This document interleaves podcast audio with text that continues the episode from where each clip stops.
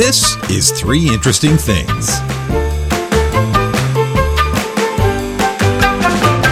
Hello and welcome to a festive holiday edition of Three Interesting Things, a weekly podcast where we discuss the three most interesting things on the internet this week as determined by you.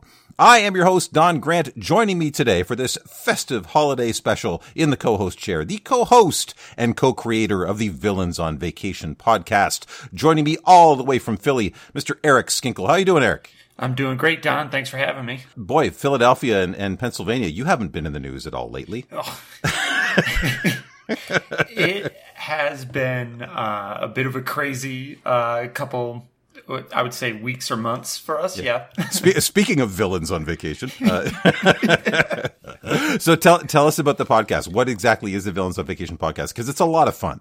Yes, um, it's uh, a co- my co-host and I. Um, we are big nerds, so we every episode pick one villain we go through villain characteristics, but then we dive into what a date with them would be like, where vacation we would be like with them, um, who they would bring on vacation, who would they hate to see on vacation, all while we're drinking a villain themed drink throughout the episode. So now, why did you decide to go with villains as opposed to heroes, superheroes? Uh, both me and my co-host, we uh, really like the villains uh, a little bit more than the heroes. Um, they're a little bit more complex and interesting to talk about. Right.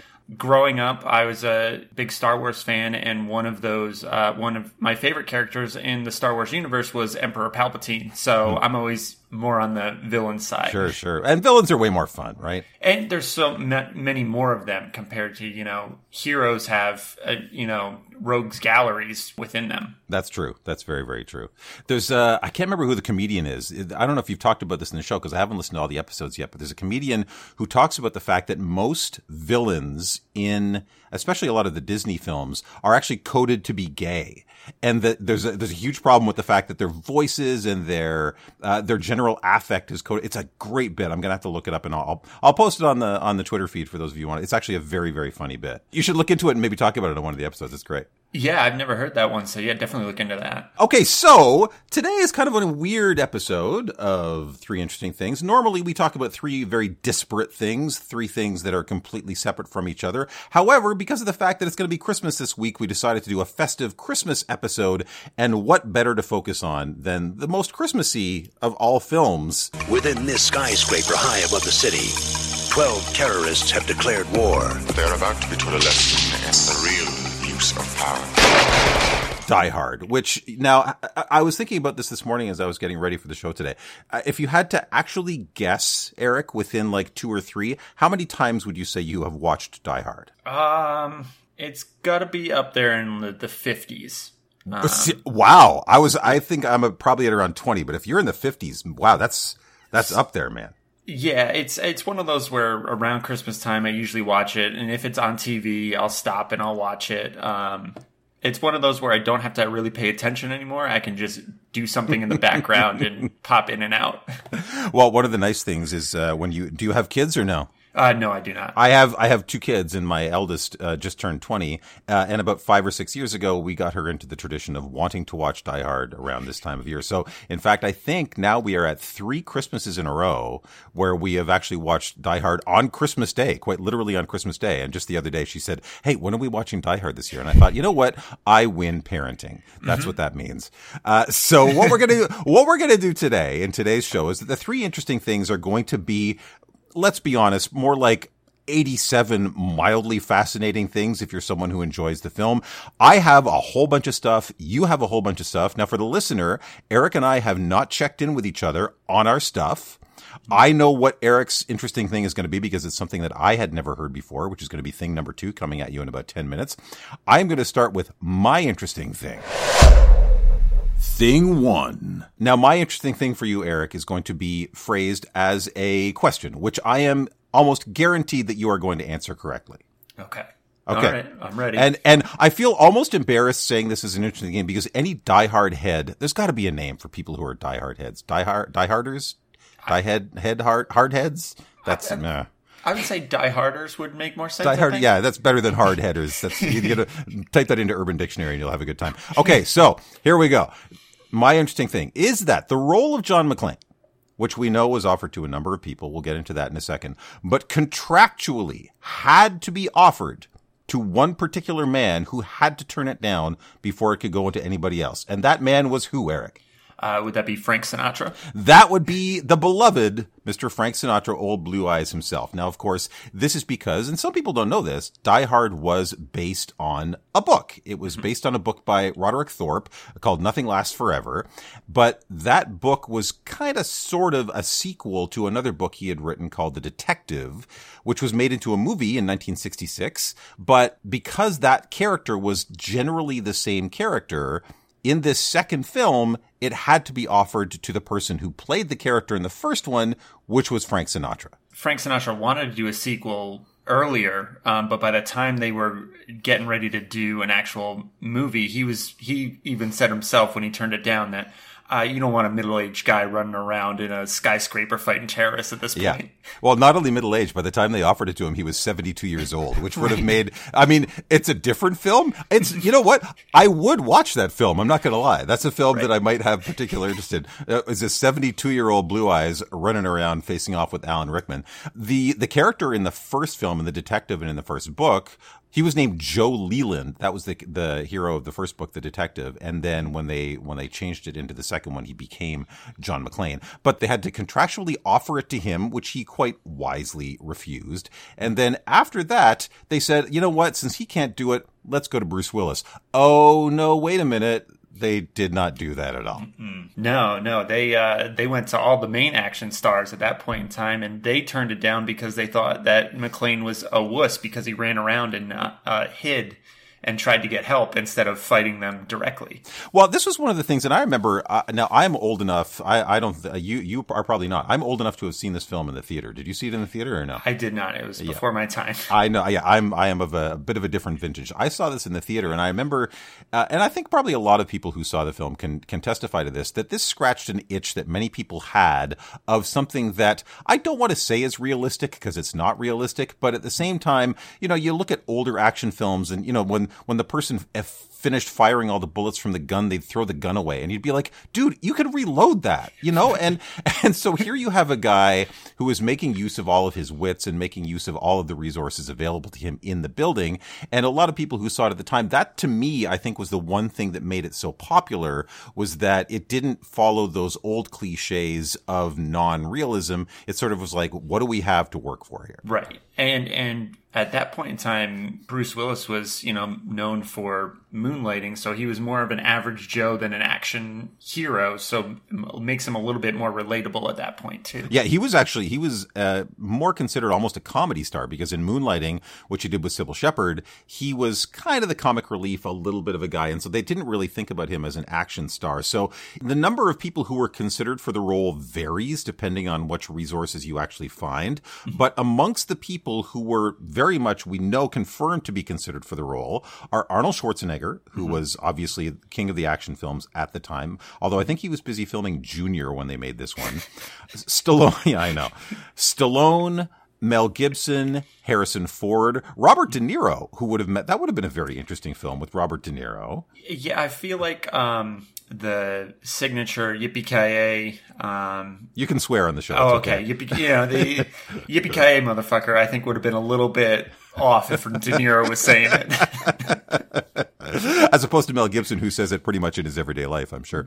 Right. Um, Burt Reynolds was considered. Nick Nolte was considered. Hey, you know what? Oh. I would like to see a version of this film with Nick Nolte today. That yeah. would be a great film. Uh, Richard Gere, Don Johnson, and Richard Dean Anderson, the uh, of course from MacGyver fame. Oh, they yeah. were they were all offered the lead role, and they all turned it down before it went to Bruce Willis. And I I didn't know the last couple there. I did not uh, realize it got that far down the list before Bruce Willis. They got a whole way down the list before Bruce Willis. The thing that I find the most amazing about all of the casting what ifs is that in spite of the fact that he was choice number 24601, he still managed to negotiate this crazy payday of $5 million, which at the time was quite a hefty payday. I don't know who he had representing him, but dude, I want that guy in my corner because if you can negotiate a $5 million contract when you were choice number nine, holy cow. Yeah, exactly. And, uh, and, but they were worried before it came out because when the trailers came out with Bruce Willis as the star in it, people were not receptive to the trailers. That's right. Yeah, and even some of the original material that they did to promote the film, uh, for example, the original posters, they did not feature Bruce Willis at all. They just featured the Nakatomi Plaza exploding. Imagine that being, you know, you have you you have such little faith in your star that the poster of your film just features an exploding building. That's that's got to be a kick in the head. Oh yeah, uh, and uh, I mean that's more of the studio doing that uh, than the filmmakers. But I mean that made the filmmakers very nervous. Hey, speaking of casting what ifs, do you know who the first choice to play Hans Gruber was? no, I'm not aware of that. It was Sam Neill. Really? Australian Sam Neill from uh, Jurassic Park fame. Can you imagine? I just like to picture a version of this film where 72 year old Frank Sinatra is holding the doctor from Jurassic Park by the watch hanging out of a window at the end of a movie, letting him go and singing, Come fly with me. Uh, that that would be that would have been a very different movie. I feel like. There's so many alternate versions of this movie. I do love casting what ifs. There's there's so many great uh, iconic roles, which when you think about them, could have potentially gone to other people.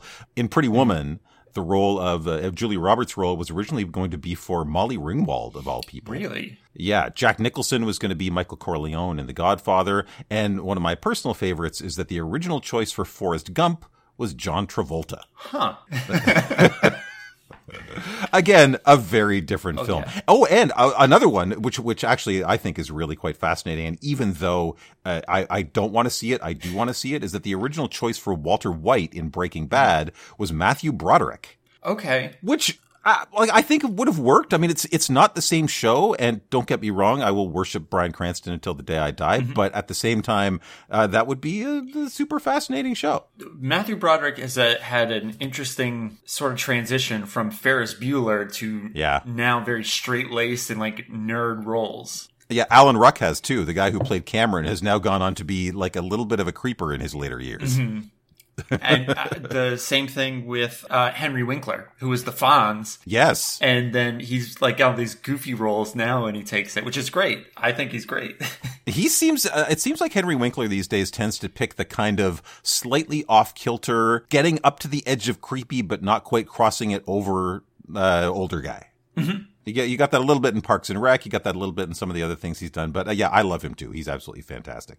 Uh, speaking of casting, Alan Rickman, who of course one of the greatest villain. I was thinking about this as well, and I haven't asked you this yet. You should think about maybe putting um, uh, Hans Gruber on, on the Villains on Vacation. I I have that was You pitched it. my pitch. I was like, we need to do it for Christmas, and then um, Wes wasn't as thrilled with that one, so we went with the Wet Bandits from Home Alone for our first Christmas episode, and then.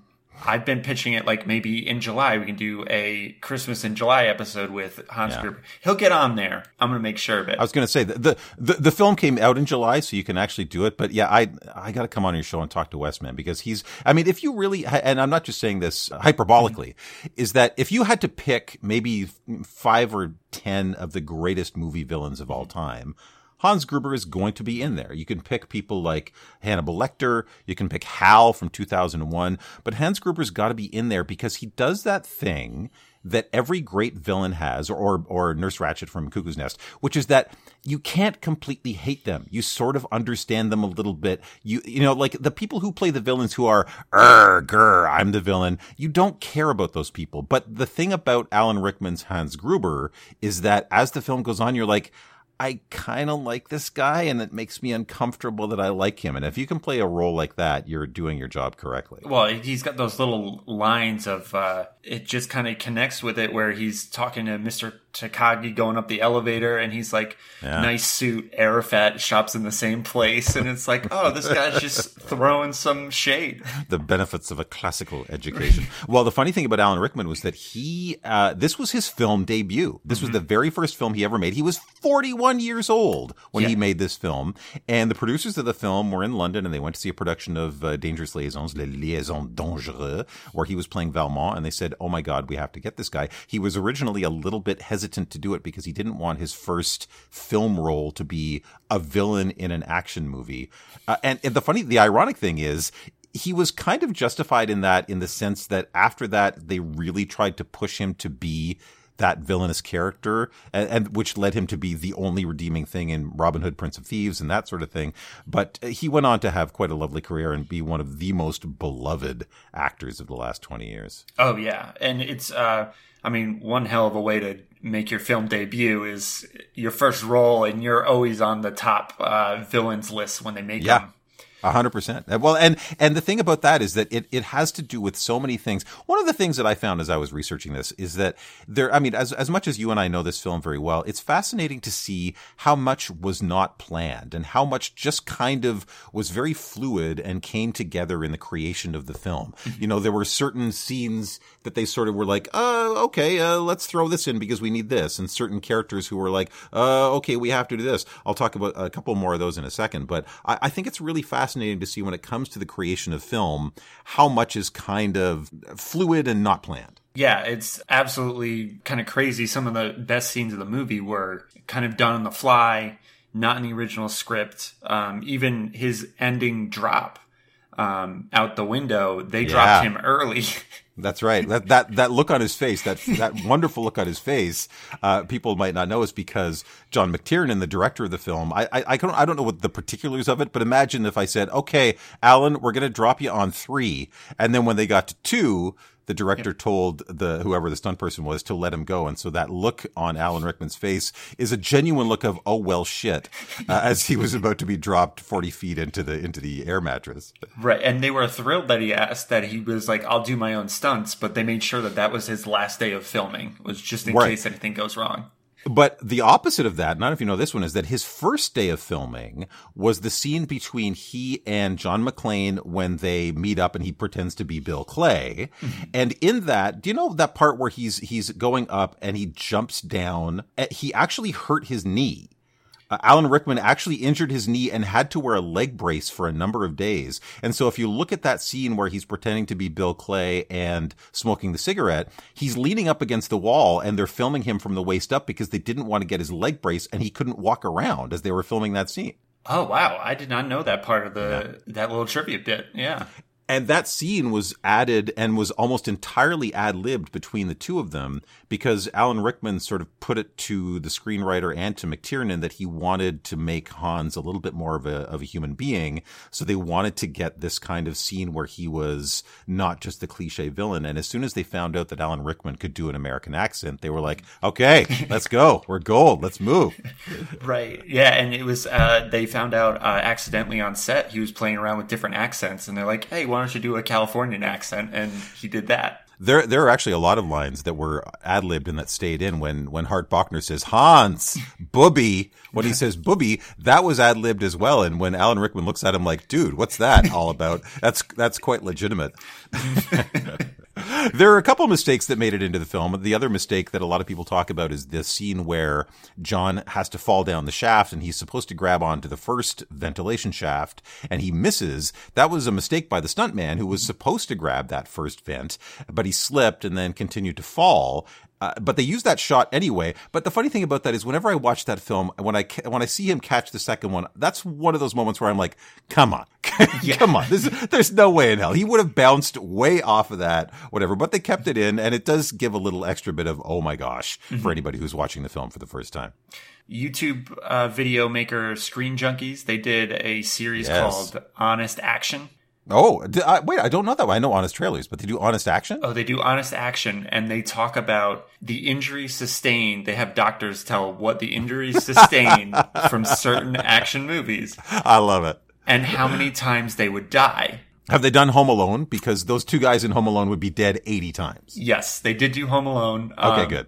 They did. Uh, they did have done all the diehards. With that one, the ventilator shaft, um, ventilation shaft when he goes down there, the doctor said that his his fingers would be broken and that would be a death in the movie. Which reminds me that speaking of actual injuries, Bruce Willis actually did sustain hearing loss in the film. He's he still maintains to this day that he lost a lot of the hearing in I think it's his left ear from the scene underneath the table where he has to shoot up through the table. you know that scene. Th- thanks for the advice.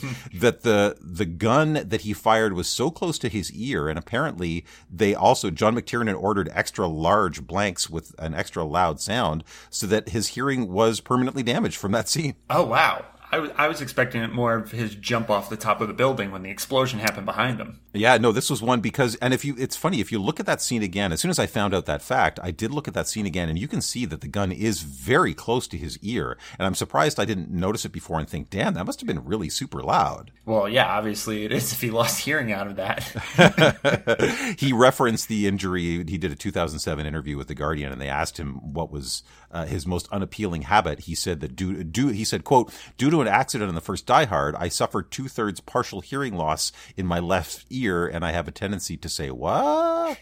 I know. Hey, just, just wrapping this first thing up for a 2nd mm-hmm. getting back to uh, the Frank Sinatra bit, as much as you know about the fact that it was Frank Sinatra, do you know what Bruce Willis's very first film role was? I do you know, I, you're probably going to say it. I'm going to like, okay, that makes sense, but I cannot think of it off the top of my head. Okay, so his very first film role was in a, it was an uncredited role in a movie called The First Deadly Sin, starring, you guessed it, old Blue Eyes himself, Frank Sinatra. really? You can even see, yeah, there's even a, there's a clip you can see on YouTube from The First Deadly Sin with Sinatra walking past this sort of uh, behatted Bruce Willis in the foreground. Huh. So it's, it's, it's the passing of the hat from one John McClane to another John McClane.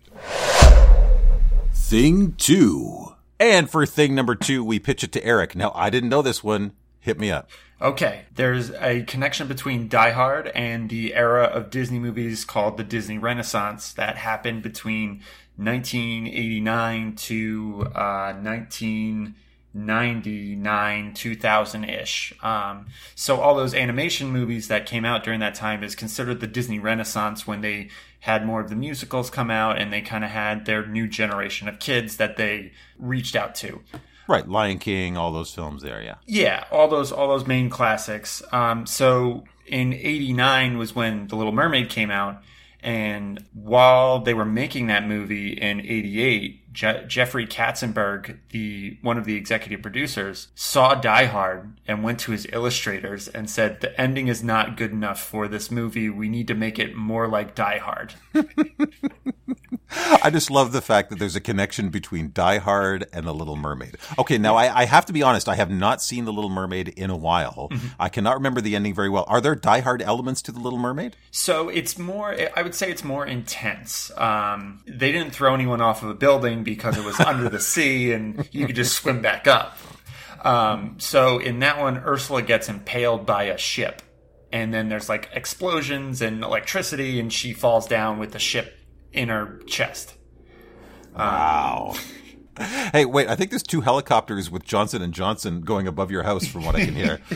yeah, it's passing by right now. that was actually a running joke throughout the film. Apparently, that that that so many of the characters were named Johnson. Mm-hmm. Um, so the connection between the two of them that is just insane. Right, but then if you look at the other movies as they go along, so it was Little Mermaid, Rescuers Down Under, that was the villain, I think got no car accident or got arrested. But then you go to Beauty and the Beast, and the end of Gaston is he gets thrown off of a building.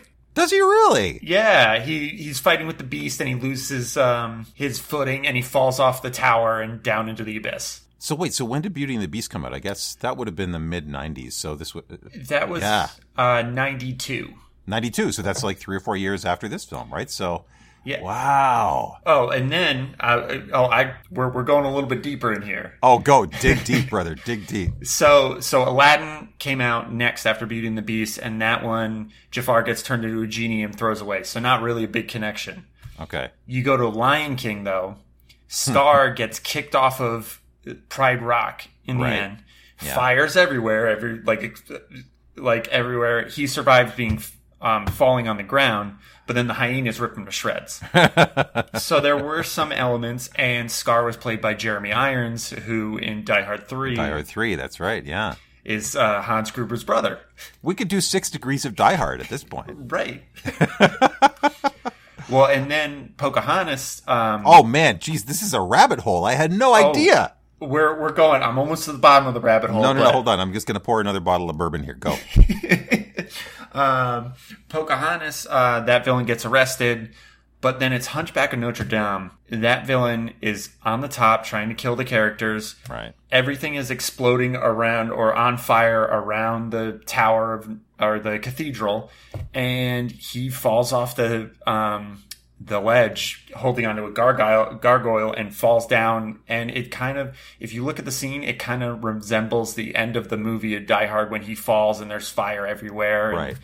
Um, the only thing you're missing is one of the French guards to be like, "Oh, I hope that's not a hostage." Oh, that's great. Yeah. Well, yeah, the French guards were all terrorists in that version of it. Well, actually, it's it's it is it's easy for us to forget the fact that in Die Hard they are not terrorists. The, in, mm-hmm. in the original script, they were supposed to be terrorists, but John McTiernan, and the director, did not want them to be terrorists because he considered that would be too mean. And mm-hmm. one of the things that ma- has made this film so iconic and so rewatchable over the years is the fact that it does have a bit of a lightness to it. It doesn't mm-hmm. hit as hard as other action films. There is some humor. There is some There is some smartassery. And aside from that, it just has this general light feel, which if they had been terrorists, even in a pre 9-11 world, still would have been pretty hefty. And so he chose them to be thieves. and and it's a it's a good twist too. Like you don't when you're watching it the first time, you don't really see that coming until they finally like do the unveiling and show their hand. Do you know Jan de Bont? Uh, no. Jan de Bont w- went on to become a director of uh, such film, a little film called Speed. Okay. Five years later, that was Jan de Bont, but he was the cinematographer for this film. Mm-hmm. And in the making of the film, he actually got trapped in the elevator, and that led him to be have the inspiration for the opening scene of Speed, where they are all trapped in the elevator. So there's Oh, wow. all these connections between this film and other films. Oh yeah, well there's a, a direct connection with the music at the very end of the scene. Um, Yeah. I'm not sure if you're aware of this. So when you know where Klaus, um, Yeah, close. Yes. Alexander Godunov. yes, comes out and starts shooting, and Powell puts him away. Um, Yes. that music is the same music from the end of Aliens. Really? Yes, it was a temporary track that they put in in place, waiting for the composition to come in. And um, John McTiernan didn't like the composition that came in, so they just kept in the Aliens music. And it's uh, Hyperspace and Resolution is the name of the track from Aliens. Hold on, I got to pull that up on Spotify now. um, but it's the same thing. So there, if you uh, look up on Spotify, also um, they have the ending of Die Hard on there. I forget what the album is, but they had 20th Century Fox movie endings, and one of them was um, Die Hard's ending. And if you listen to that and Hyperspace and Resolution from Aliens, they're the same track. Of course, in this film, one of the big pieces of music that got used was Beethoven's Ode to Joy, which became kind of the musical theme of the the terrorists. Uh, that was at the at, the- at the suggestion of John McTiernan, the director. But the composer Michael Kamen at first thought that that was a sacrilege to use Beethoven in an action movie. He actually told John McTiernan, he said, "quote I will make mincemeat out of Wagner or Strauss for you, but why Beethoven?" Thing three. Thing number three. Die Hard in various countries has been translated into the most enjoyable array of language you can possibly imagine. In Germany, Die Hard is known as Stirb langsam, which means die slowly. In Greece, I am not going to insult the nation of Greece by attempting to pronounce this, but in English it translates into very hard to die. In Norway, it was translated into action skyscraper. And in Poland, it was translated into the glass trap. Okay.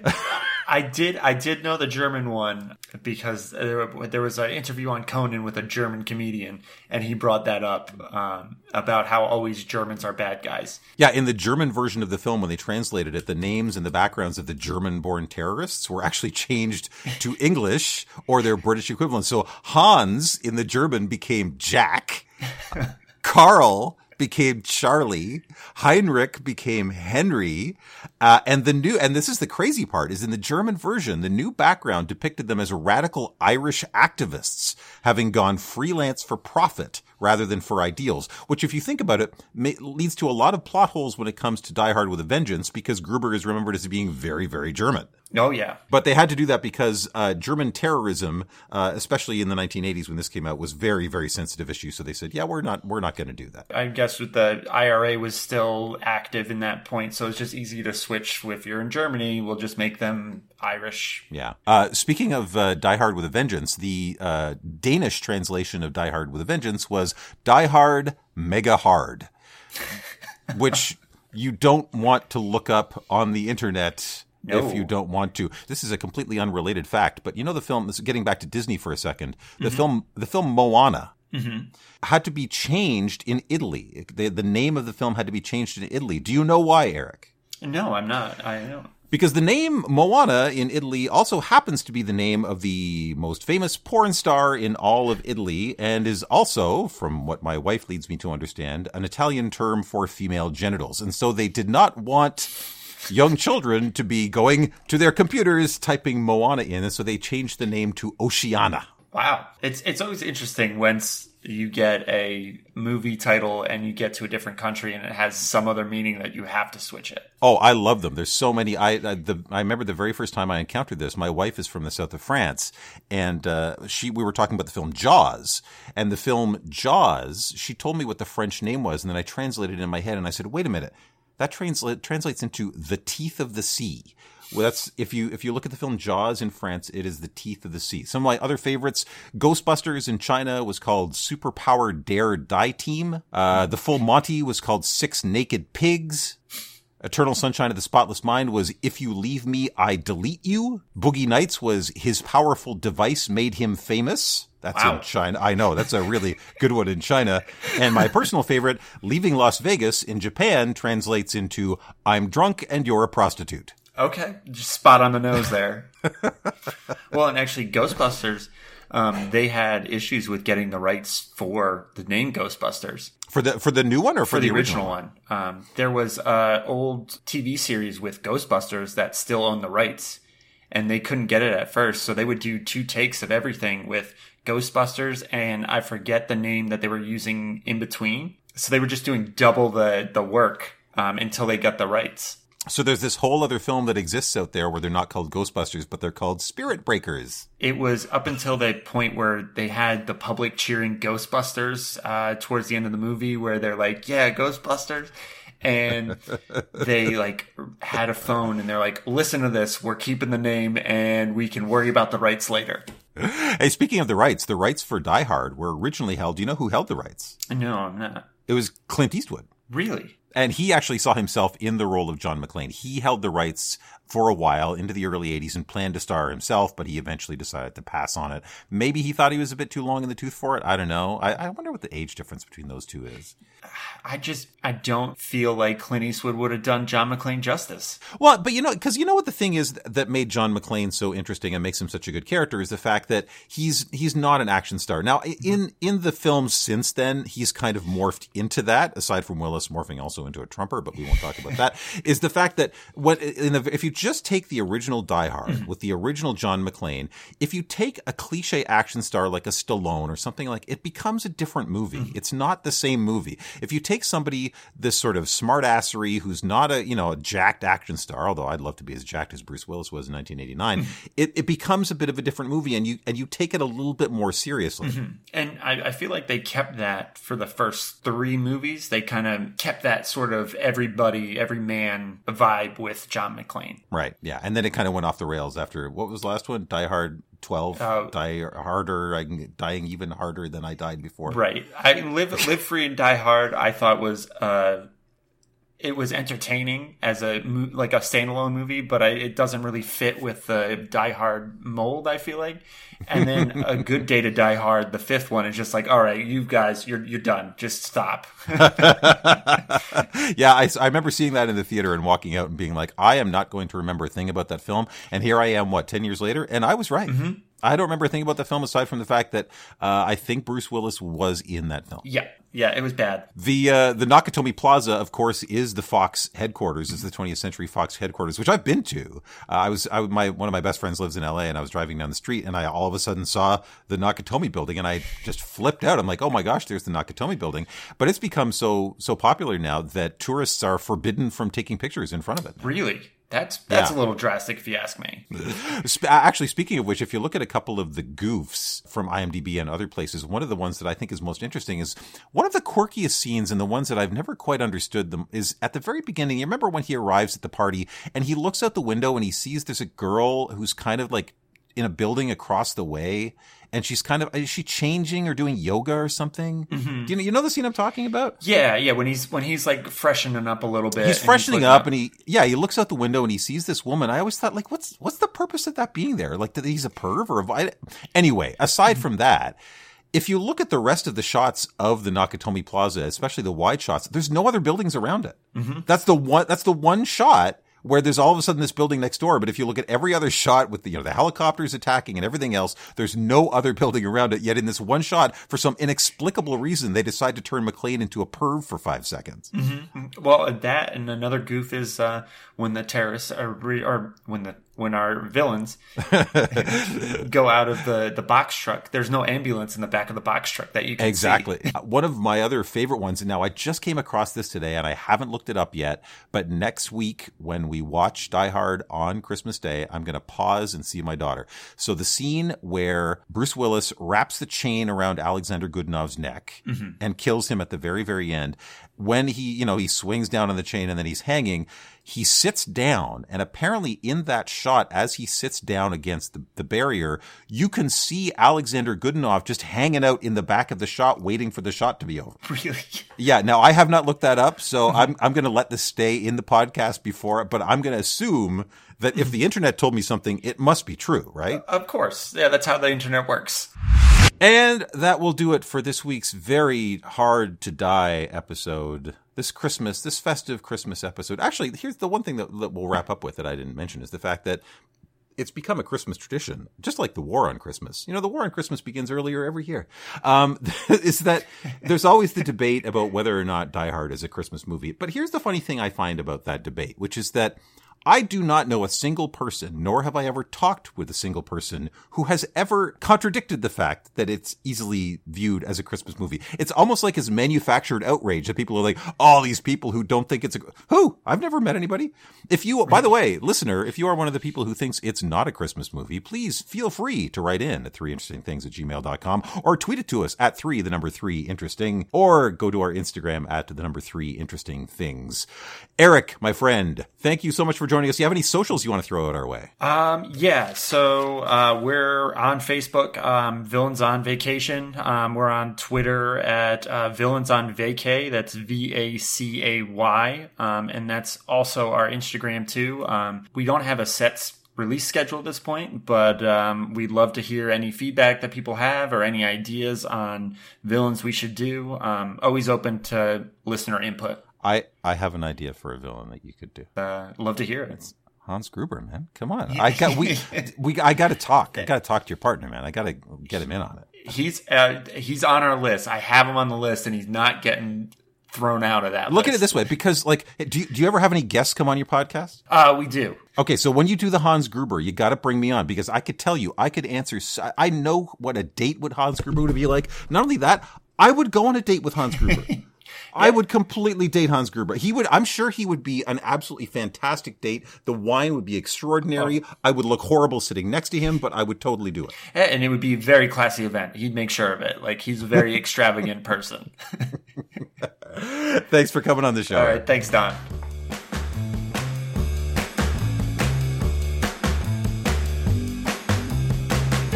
What's the most interesting thing you've seen on the internet this week?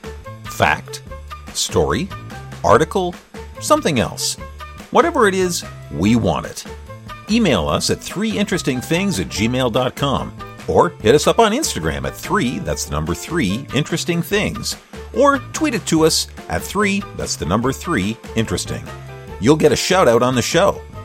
If you're enjoying the show, head on over to Apple Podcasts and give us a review. It helps other people find the show. We'll see you next week.